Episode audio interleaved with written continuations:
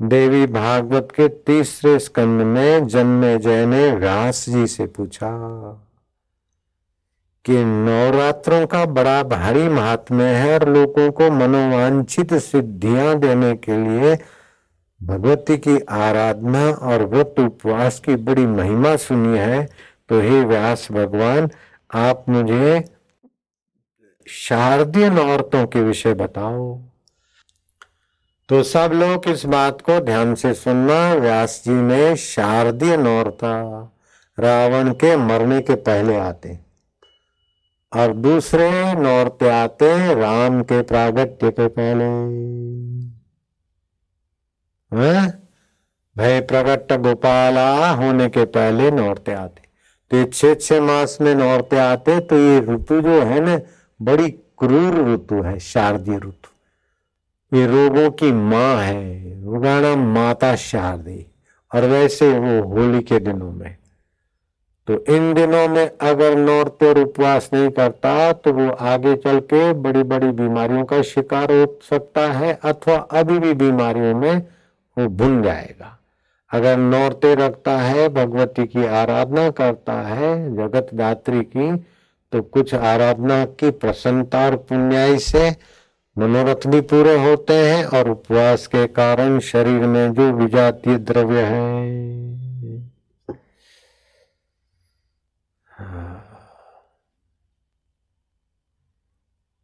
लंघनम,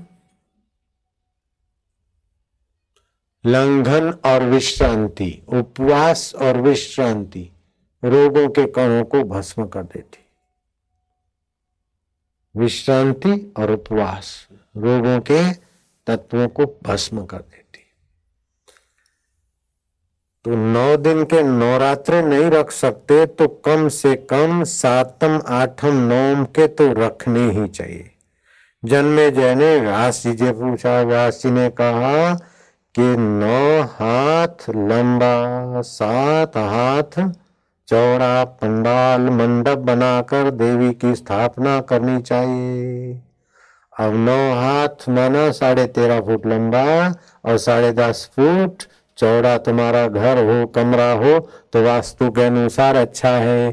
कोई भी new Jersey में कहीं भी मकान बनाओ तो डिज़ाइन क्या है? साढ़े तेरह बाय साढ़े दस की। वो कमरा अच्छा रहेगा। दस बाय तेरह नहीं बनाना, दस बाय चौदह नहीं, साढ़े दस बाय साढ़े तेरह। वो सुख देने वाला होगा। दक्षिण की खिड़कियाँ ज़्यादा पूर्व की ठीक ठीक, उत्तर की थोड़ी कम, और पश्चिम की एकदम थोड़ी। तो हवा के लिए, स्वास्थ्य के लिए पश्चिम की हवा कम, दक्षिण की हवा ज़्यादा, पूर्व की हवा ठीक ठीक, उत्तर की हवा ठंड वाली होती तो वायु प्रकोप कर सकती, ठीक। एयर कंडीशन तो पश्चिम में लगाना, बीमारियों को सदा के लिए घर में रखना है। एयर कंडीशन पश्चिम में हो तो उखाड़ के फेंक दो दक्षिण में लगाओ या और जगह लगाओ।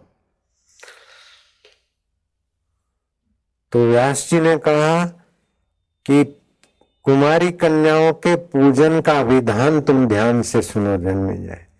एक वर्ष की कन्या को तो विशेष ज्ञान नहीं होता, इसलिए पूजा में पहले दिन दो वर्ष की कुमारी, उसका भगवती के रूप में पूजन करना चाहिए।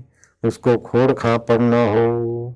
और संदेह वाली कुमारी न हो कि इसका बाप क्या पता कौन होगा।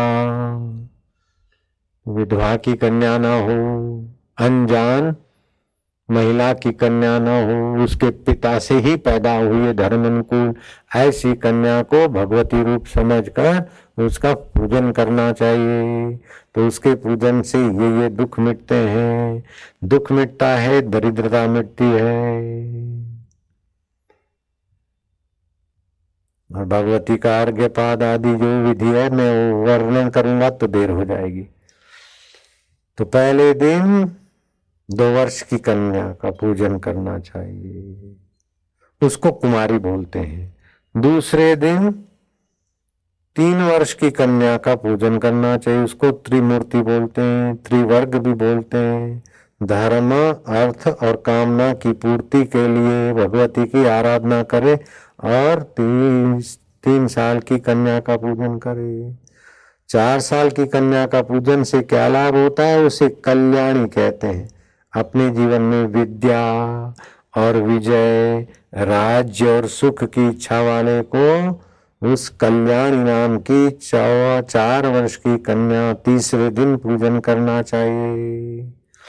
और पाँच वर्ष की कन्या चौथे दिन पूजन करना चाहिए उसे रोहिणी कहते हैं।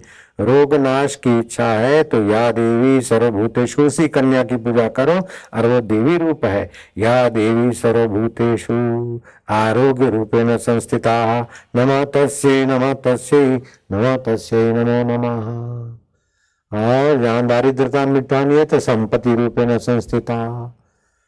अगर पांचवा दिन पूजा का है तो छह साल की कन्या का पूजन करो। उसको काली का रूप से पूजन करना चाहिए।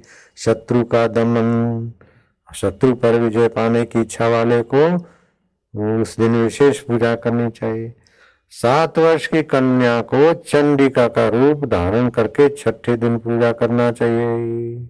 इससे ऐश्वर्य, धन की प्राप्ति वाले को सफलता मिलती है। सातवें दिन आठ वर्ष की कन्या को शाम भवी देवी बोलते हैं।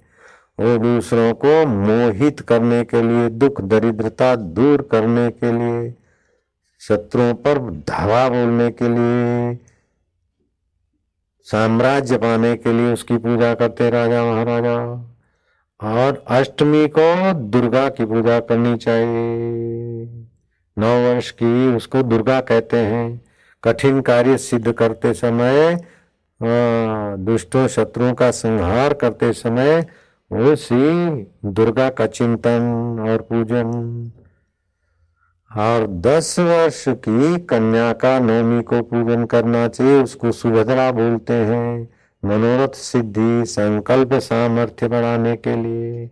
इस लोक परलोक में यश और नौरतों के दिन उपवास, हमारे शरीर के जीर्ण शीर्ण रोग और रोग लाने वाले कण, वे सब नष्ट हो जाते, पाप दूर होते हैं। मन प्रसन्न होता है, बुद्धि का औदार्य बढ़ता है, तितिक्षा का गुण बढ़ता है और नारकी योनियों से छुटकारा मिलता है उपवास करने वालों को। और दुर्गा का पूजन कठिन कार्य में सफलता दे आता है।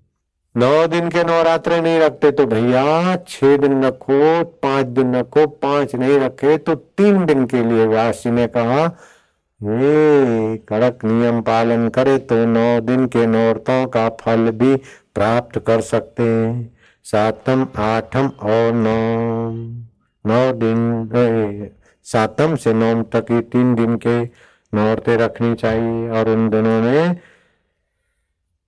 हम्म, चंडी का श्याम भवी आदि देवी का माता जी का सुमन चिंतन।